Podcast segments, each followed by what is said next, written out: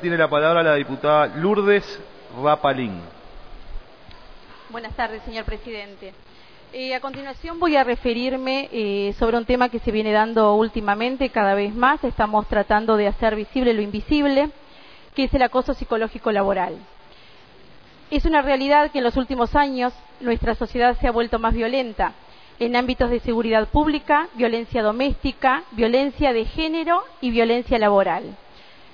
somos seres tan complejos que preferimos la violencia psicológica a la física. ¿Y sabe por qué?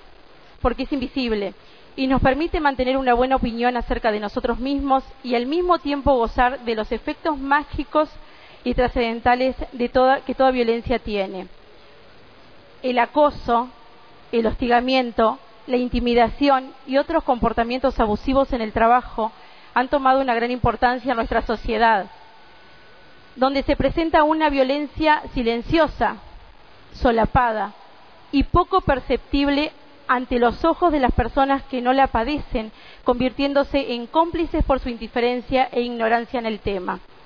Este tipo de violencia, como lo define el profesor de la Universidad de Alcalá, Iñaki Piñuel, es modal y verbal, sistemática y repetitiva, la cual implica, como lo define la psicóloga Yachero, que es la única experta y perito en el tema en Latinoamérica, un proceso de victimización que va erosionando el aparato psíquico de la víctima.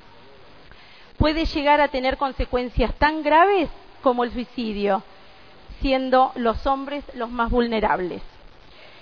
Es así que en esta nueva legislación se retoma el tema, pero esta vez desde un punto de vista más integral, más amplio, inclusivo y contemplativo, de la mano de la senadora Carola Viaga, el diputado Sebastián Andújar y quien les habla, el trabajo que se viene realizando en este 2015 está enfocado a darle de una vez por todas las visibilidades que se merece este tema tan grave y hacerlo de una manera integral, donde sus objetivos principales son conocer a fondo la problemática existente tanto en el sector público como el sector privado, generar conciencia a nuestros legisladores y ciudadanos, entablar un diálogo con los distintos participantes, elaborar herramientas para formar, prevenir, mitigar y resguardar, y resguardar tanto a las víctimas como a las personas o a las empresas que son dañadas de manera colateral. Generar normativas, protocolos, manuales antimóvil y finalmente ley de amparo y prevención frente a casos de acoso psicológico laboral. Se llevó a cabo en junio de 2015 la primera mesa de diálogo nacional sobre acoso psicológico laboral, donde se invitó a participar a todos los legisladores de la Cámara de Representantes y Cámara de Senadores, a ministros, directores y presidentes de organismos públicos, intendentes, PIT-CNT, COFE, empresas relacionadas y vinculadas con la promoción del trabajo y actividad laboral del país, así como también a profesionales y catedráticos expertos en el tema. El acoso no debería ser ajeno a nadie en el país por el daño psicológico al que conduce y porque somos quienes hemos recibido algún tipo de acoso laboral a lo largo de nuestra vida profesional. Existen principios y derechos fundamentales del ser humano, el derecho a la vida, a la libertad y a la dignidad, la igualdad y no discriminación, el derecho a vivir libres de violencia, el derecho a la integridad física y psicológica, entre otros derechos. Emprenderemos un camino donde sabemos que los logros se alcanzan entre todos y que los grandes cambios empiezan por uno mismo. Nos sentimos en el deber de accionar y reaccionar ante estos temas, por lo que no vamos a dar vuelta la cara.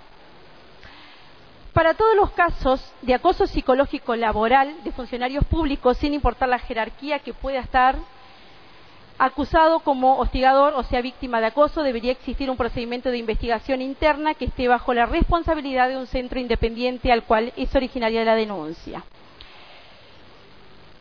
Y por último, agregar que si bien la ley urge, el camino más acertado es el trabajar en equipo, ir generando visibilidad y conciencia al involucrar a todos los actores y recién allí como producto de este trabajo se construya casi naturalmente una ley para que la misma no termine convirtiéndose en una herramienta del cumplimiento. Solicito se envíen mis palabras a la Cámara de Senadores, Ministro de Trabajo y Seguridad Social, Oficina Nacional de Servicio Civil, Institucional, eh, Nacional de Derechos Humanos y Defensoría del Pueblo, al PIT-CNT, a COFE, Cámara Nacional de Comercio y Cámara de Industriales del Uruguay.